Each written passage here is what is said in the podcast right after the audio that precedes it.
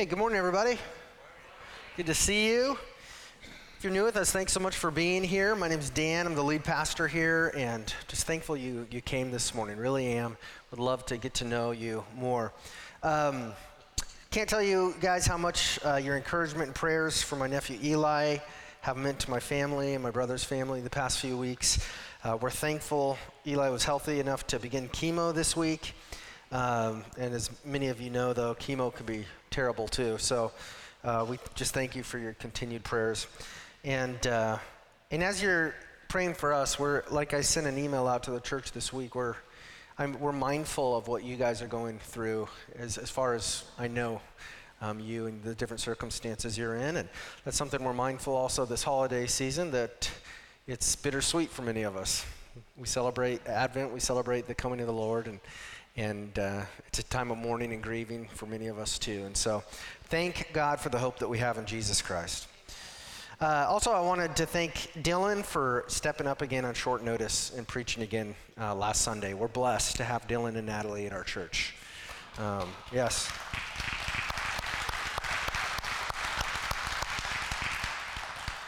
And this morning we're going we're gonna return to the book of Acts. And uh, just as a reminder, if you haven't been with us, Acts is a book of the New Testament. Uh, it's an ancient record written, that was written by a physician named Luke in the first century.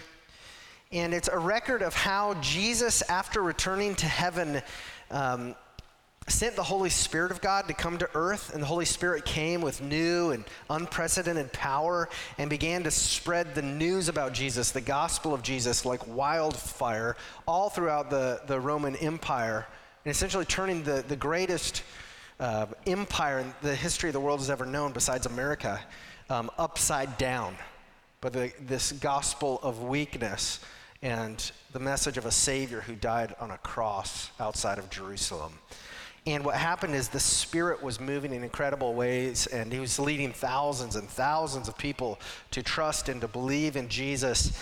And the church was rapidly multiplying. And at the very same time that was happening, Christians uh, were getting a lot of kickback, right? I mean, they were, they were facing terrible persecution uh, physically. There were threats. They were being threatened by the religious and the political leaders to stop preaching the gospel.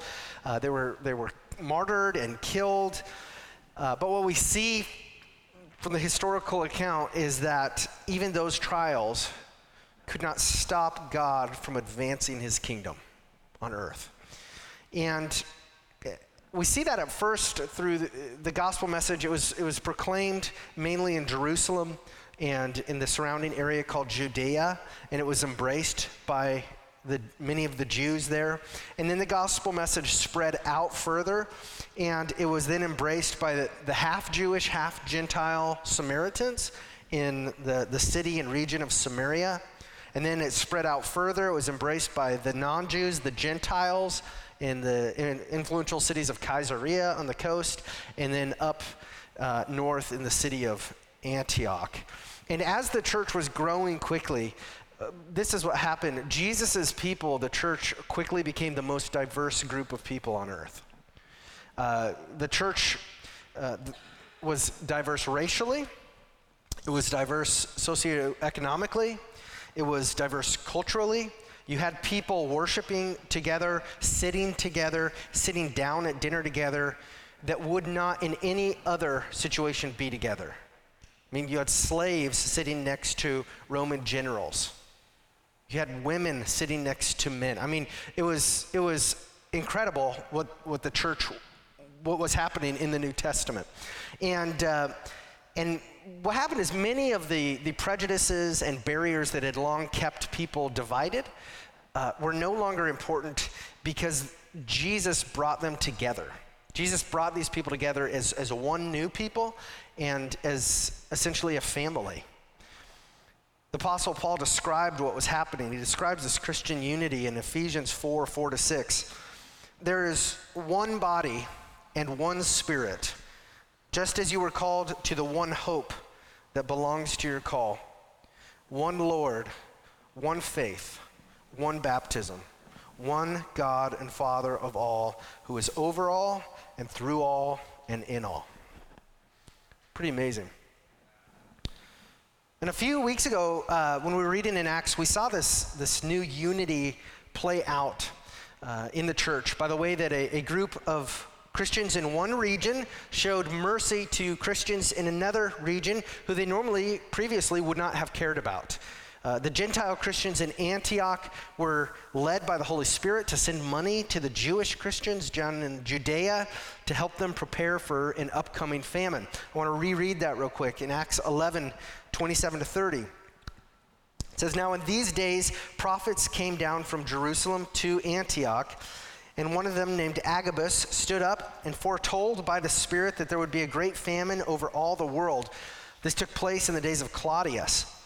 So the disciples determined every one, according to his ability, to send relief to the brothers living in Judea.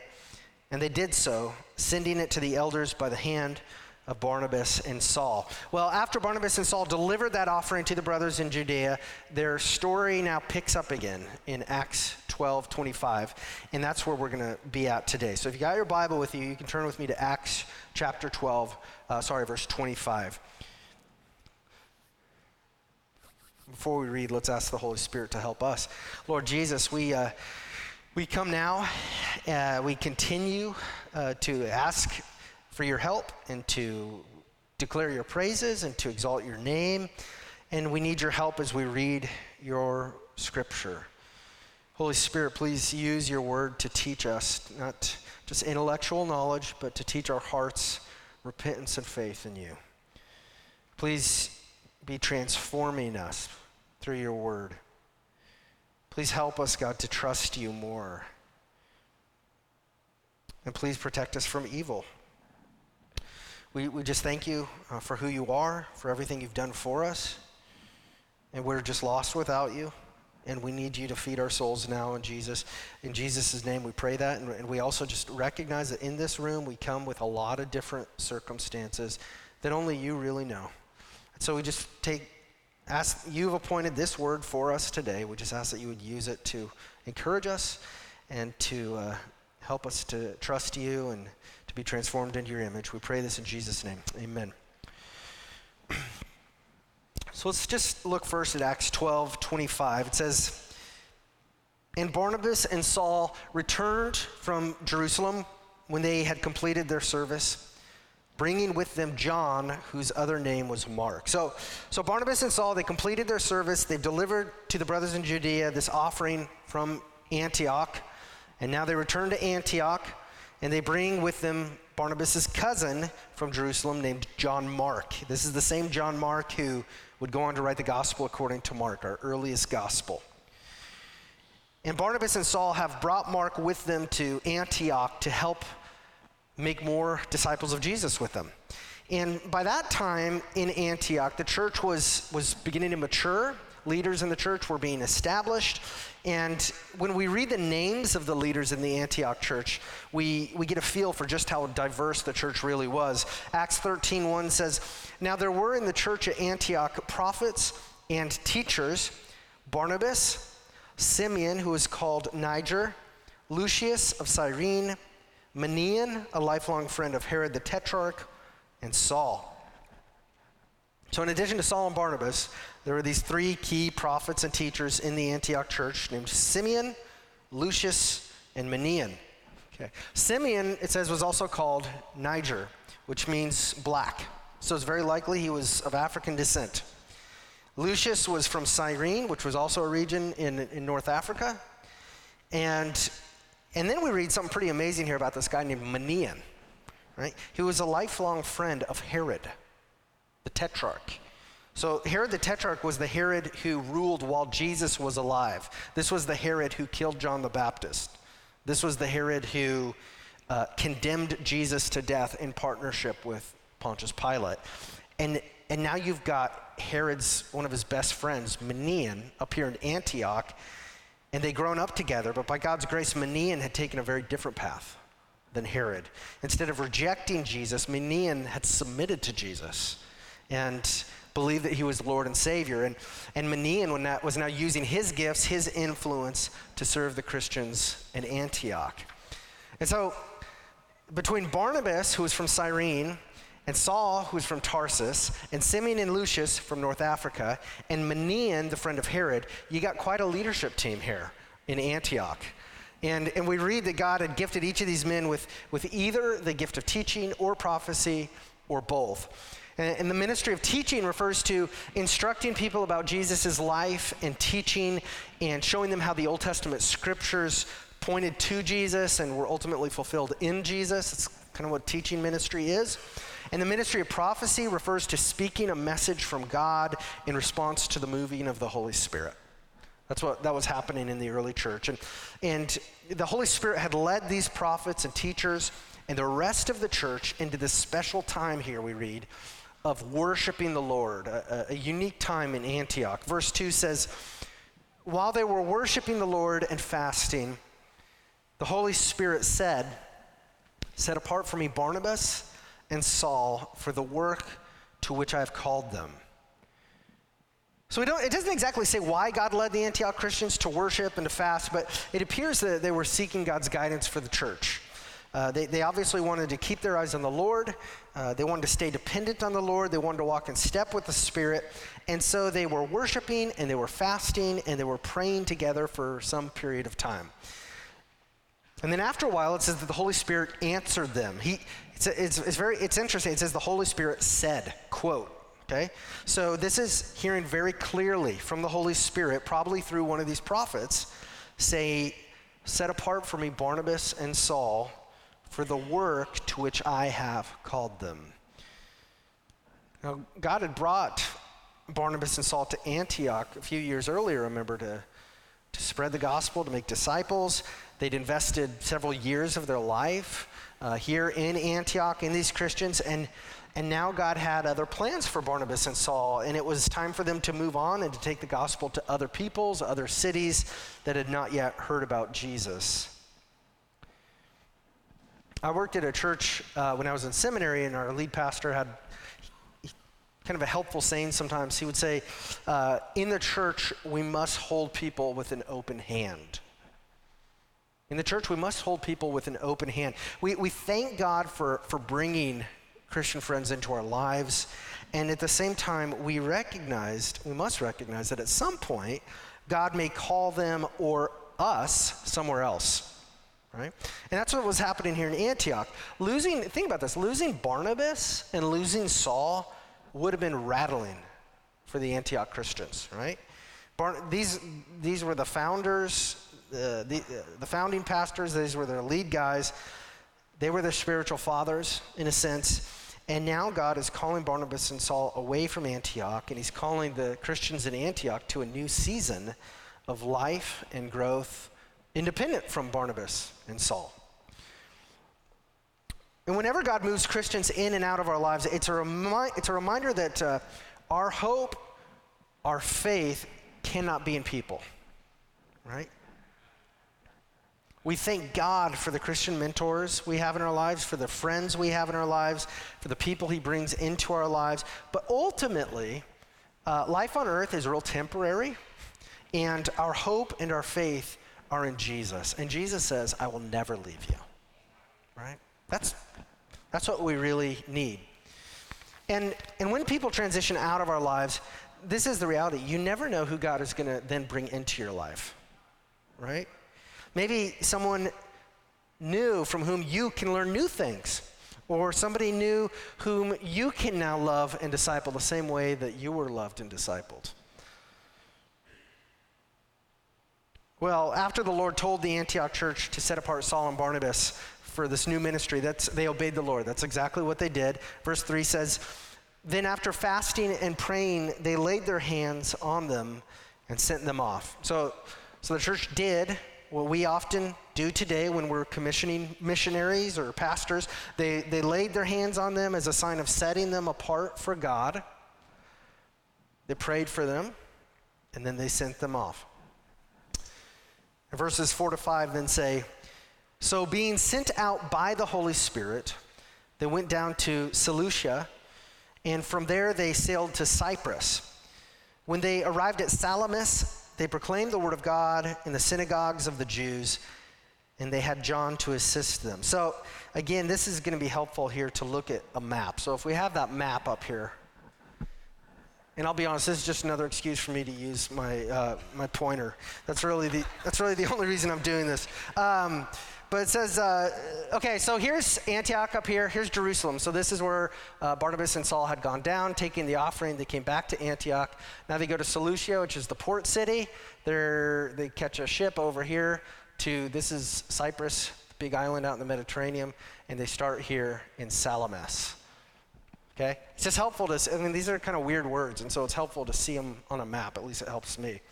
Um, but the first thing they did when they landed there in Salamis, is they, they basically just looked for the nearest synagogue and they started preaching the gospel of Jesus there. And as we read through Acts, what we're going to see is this kind of the pattern that Paul or Saul will follow. He, he often takes the gospel first to the Jews and then to the Gentiles. And as you read his writing in the New Testament, you know that that's how he proclaims the gospel in Romans 1.16. It's good news first for the Jews and then for the Gentiles.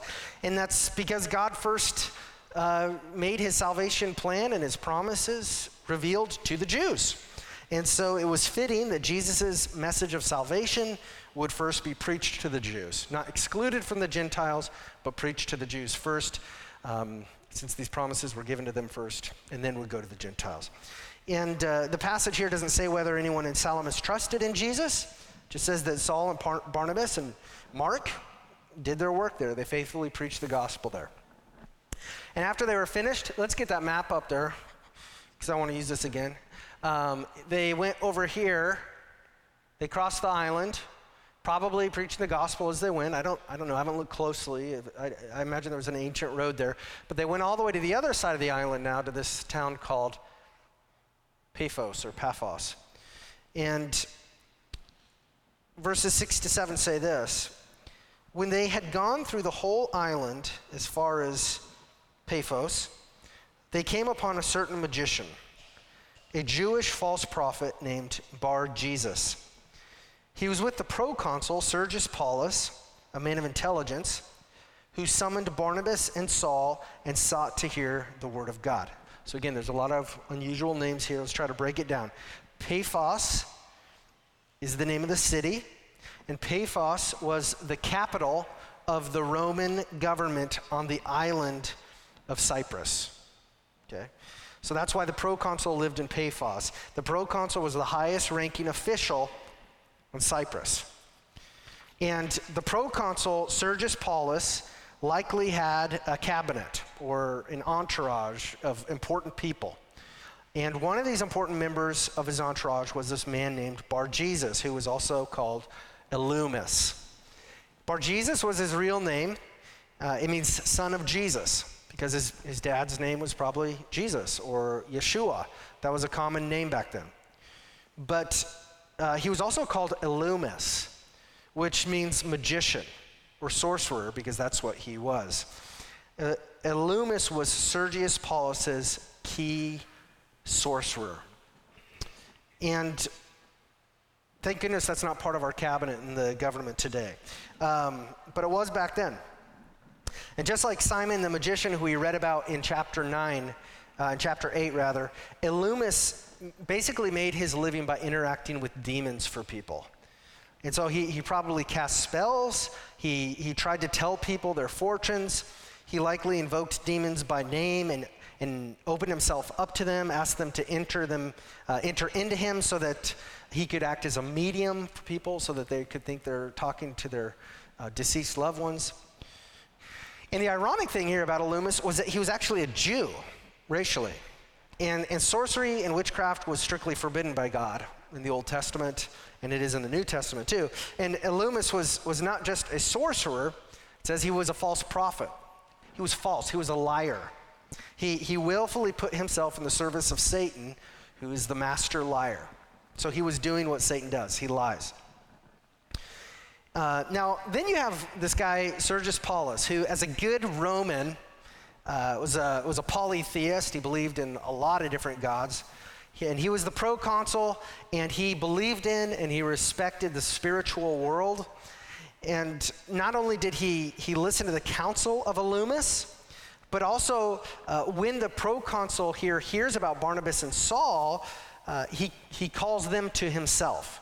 It says he, he wants to hear from them.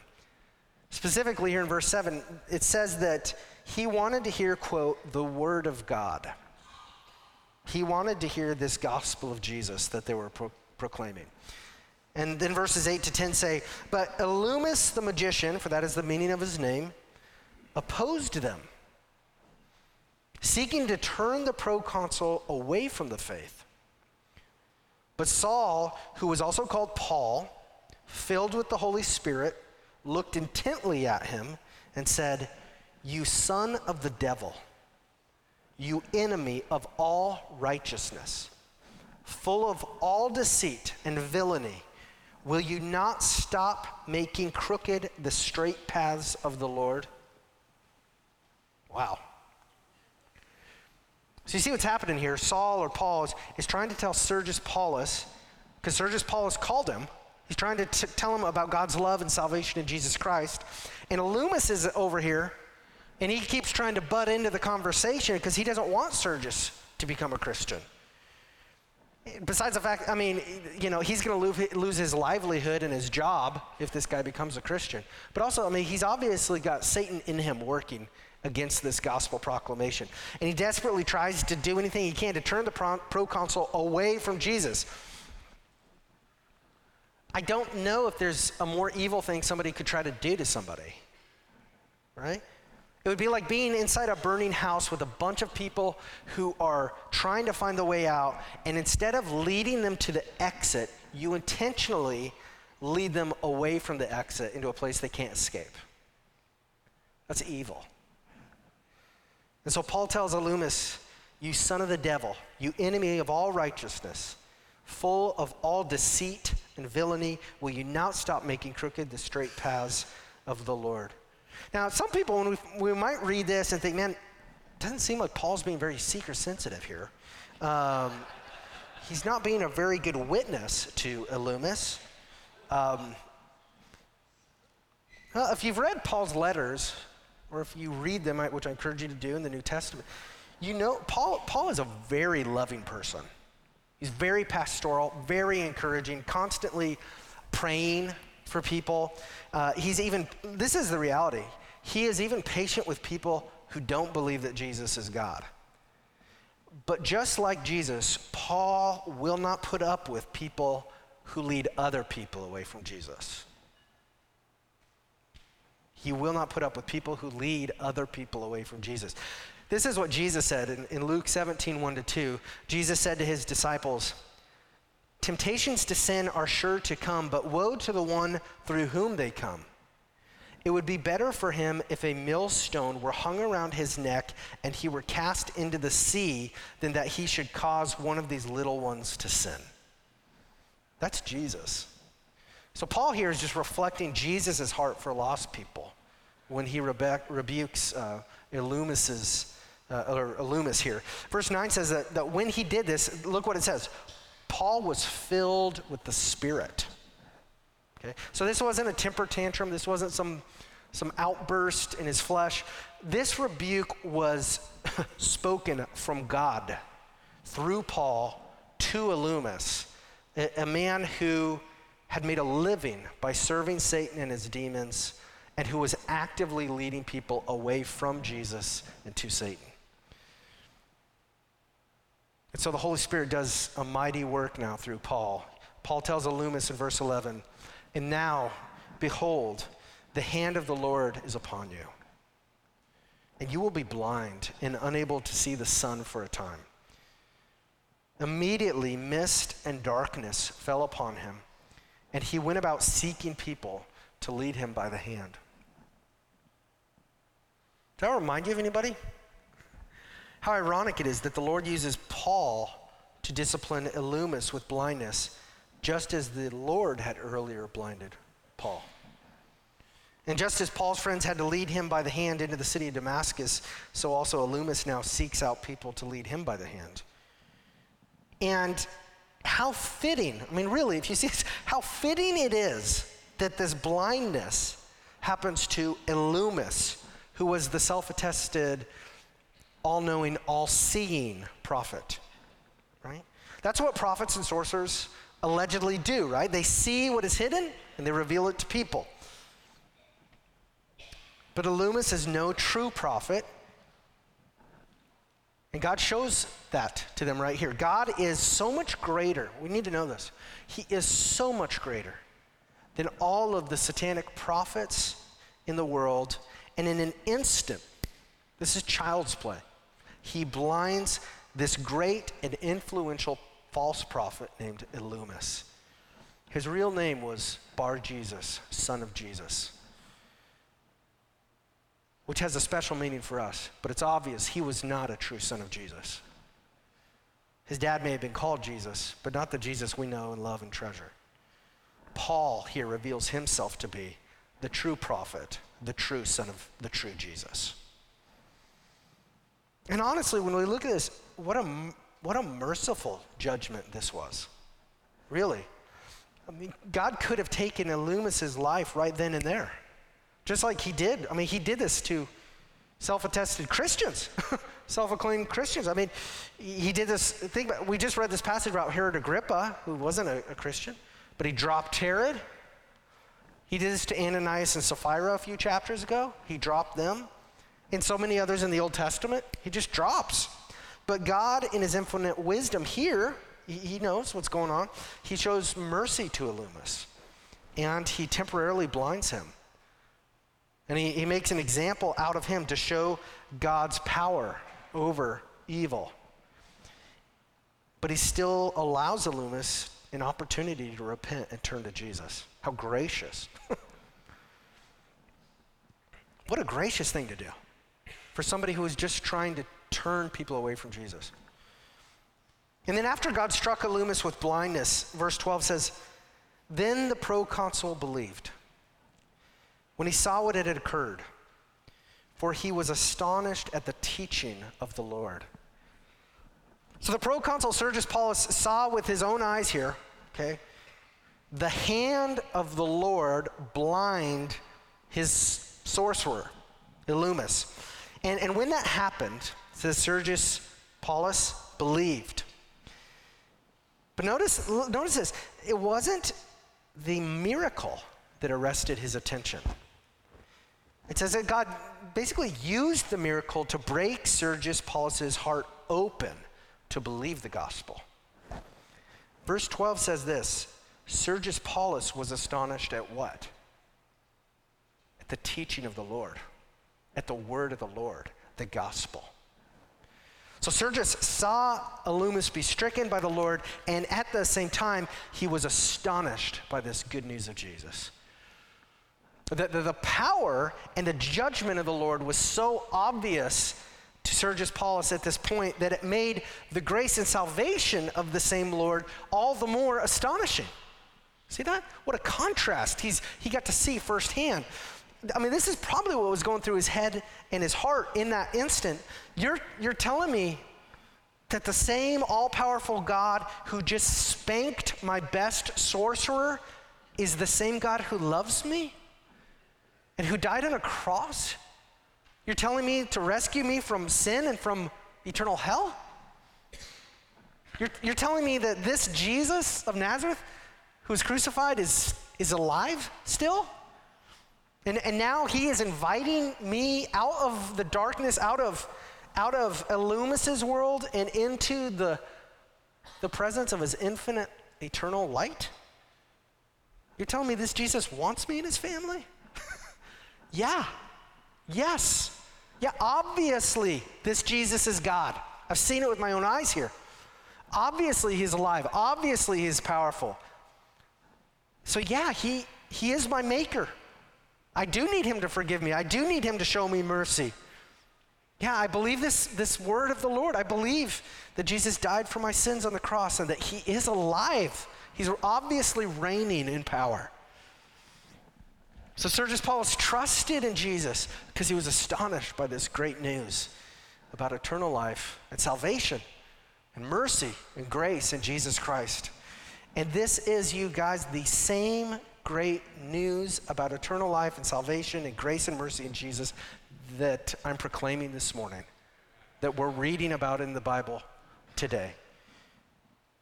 Turn away from wickedness and a life devoted to disobeying God. And turn to Jesus.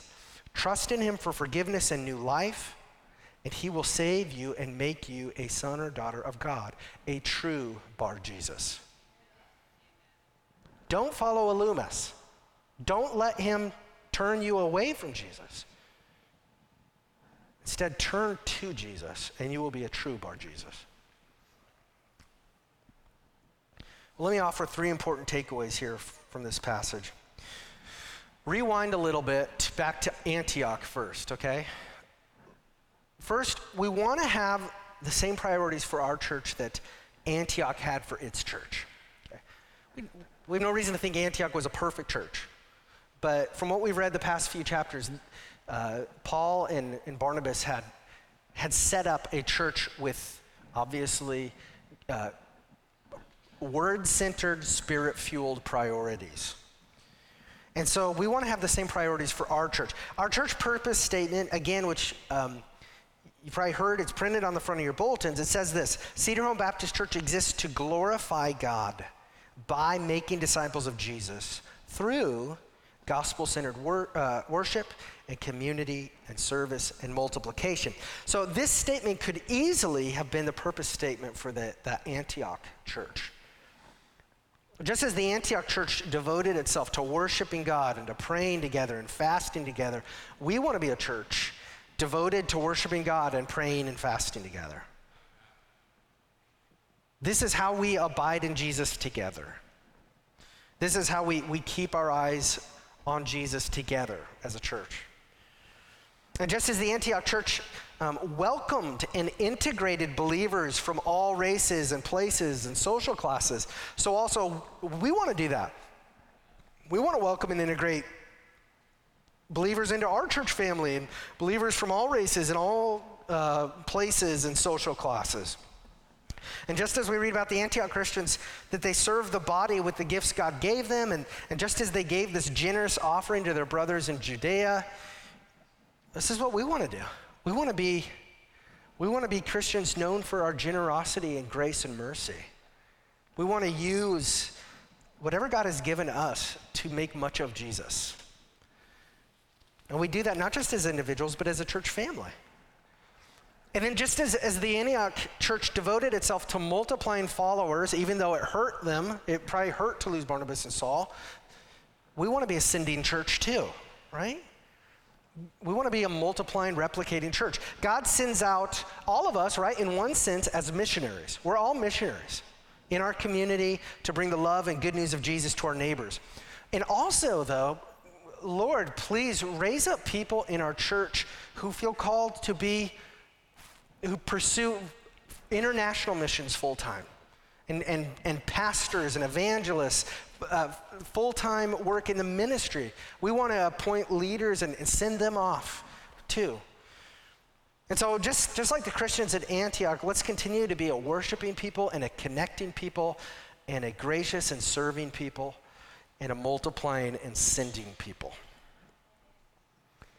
Second, uh, we, we, this is what I, I really want you to listen to not that I want you to ignore the other stuff, but this is this is uh, this is one that really hit me when I was preparing.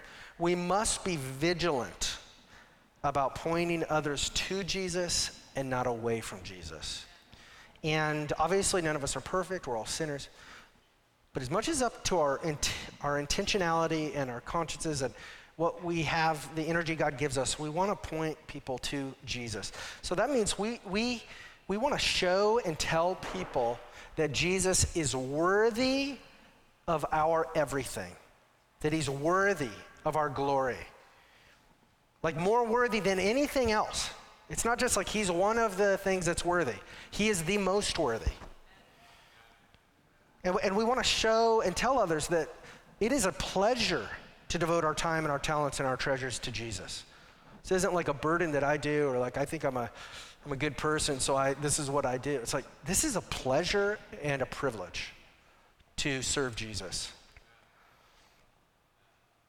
And in today's passage, God gives a sober warning to anyone who would intentionally lead others away from Jesus. Men, thank you for coming to church today. God has given you the responsibility and the privilege to serve your family and to protect your family and to point your spouse, your kids, and whoever else is in your household to the awesomeness and worthiness of Jesus Christ. Your spouse, your kids, anyone else in your household belong to God. God has given you temporary leadership of these people.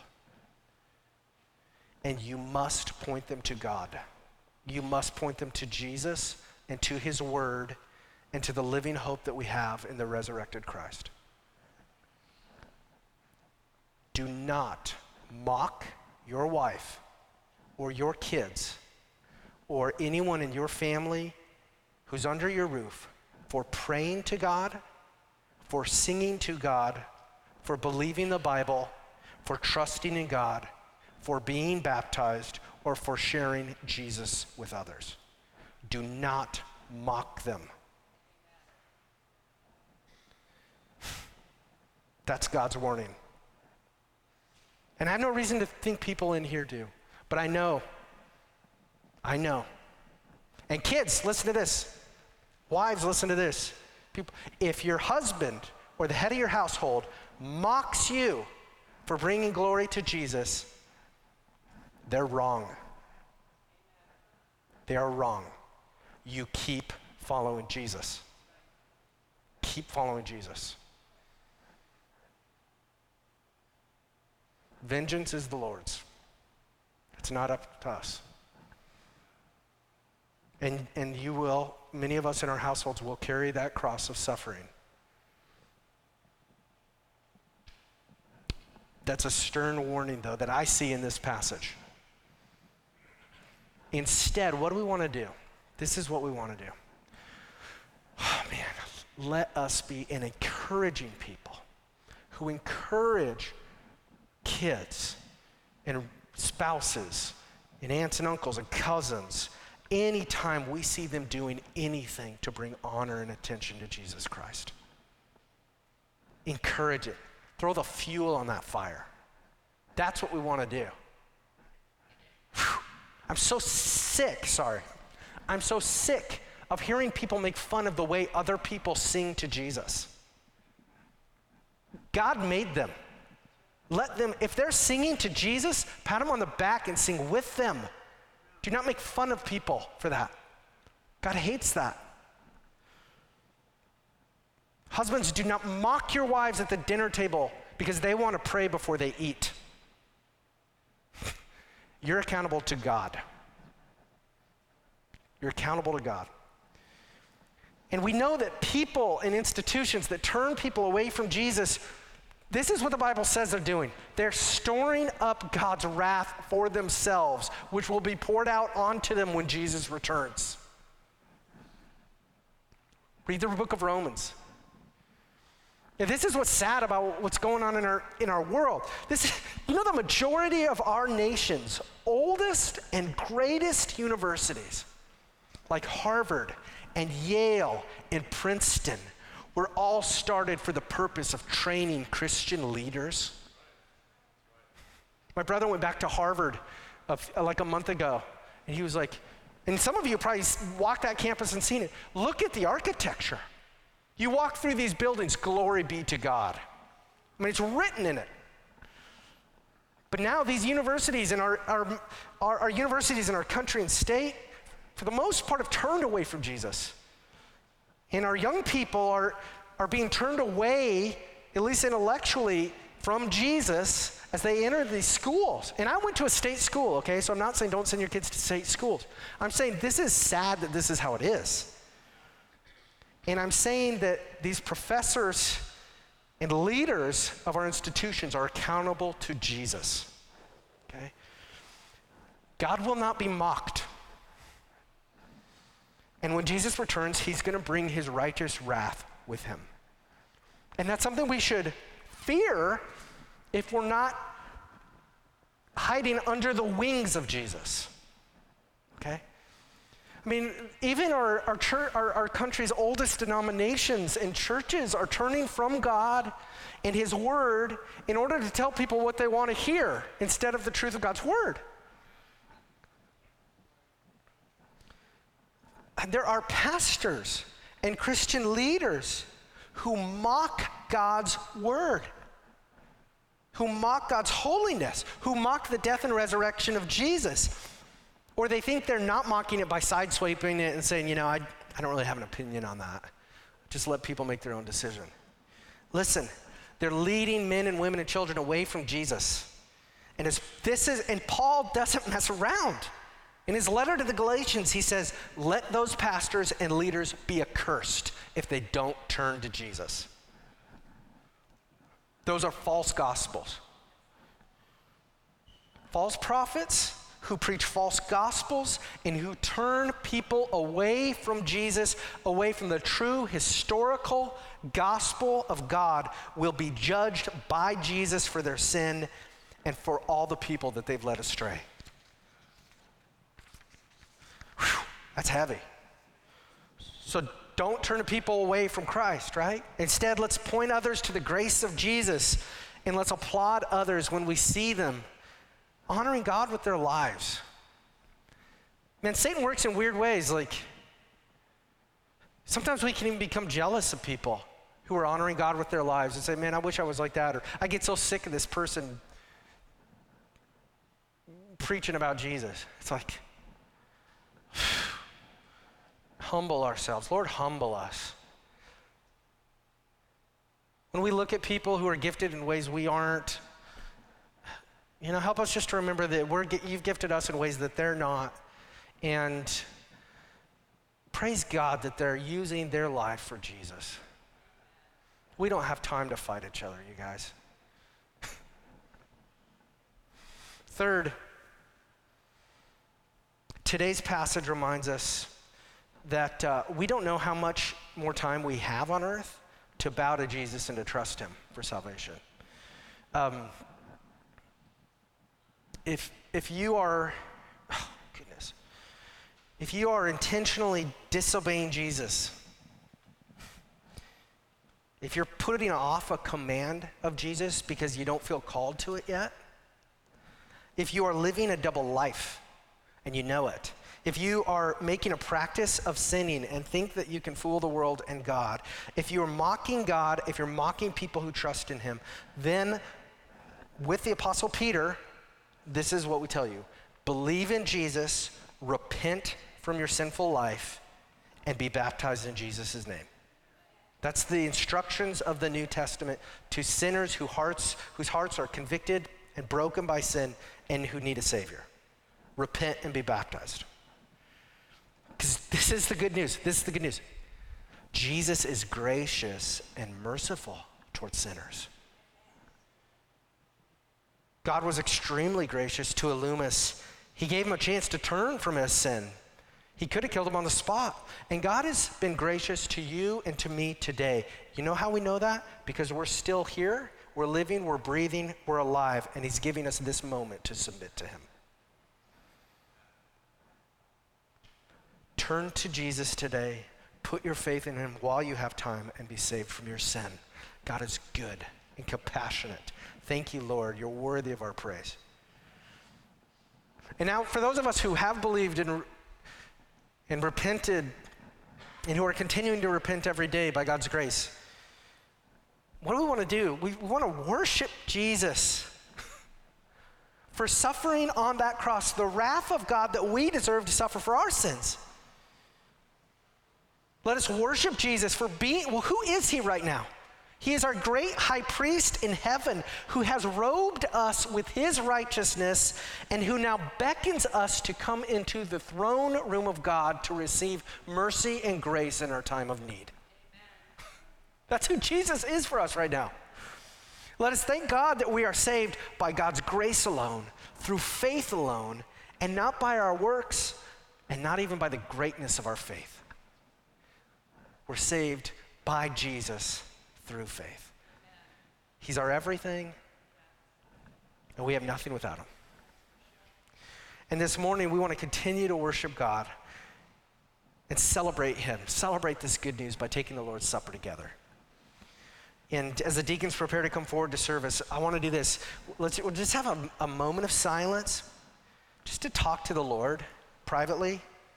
If there's sin that we know, to, to confess that sin that is hurting our relationship with God, to ask God for forgiveness, to express to God our repentance and faith in Him, and to turn to Him again today. Let's, let's pray silently.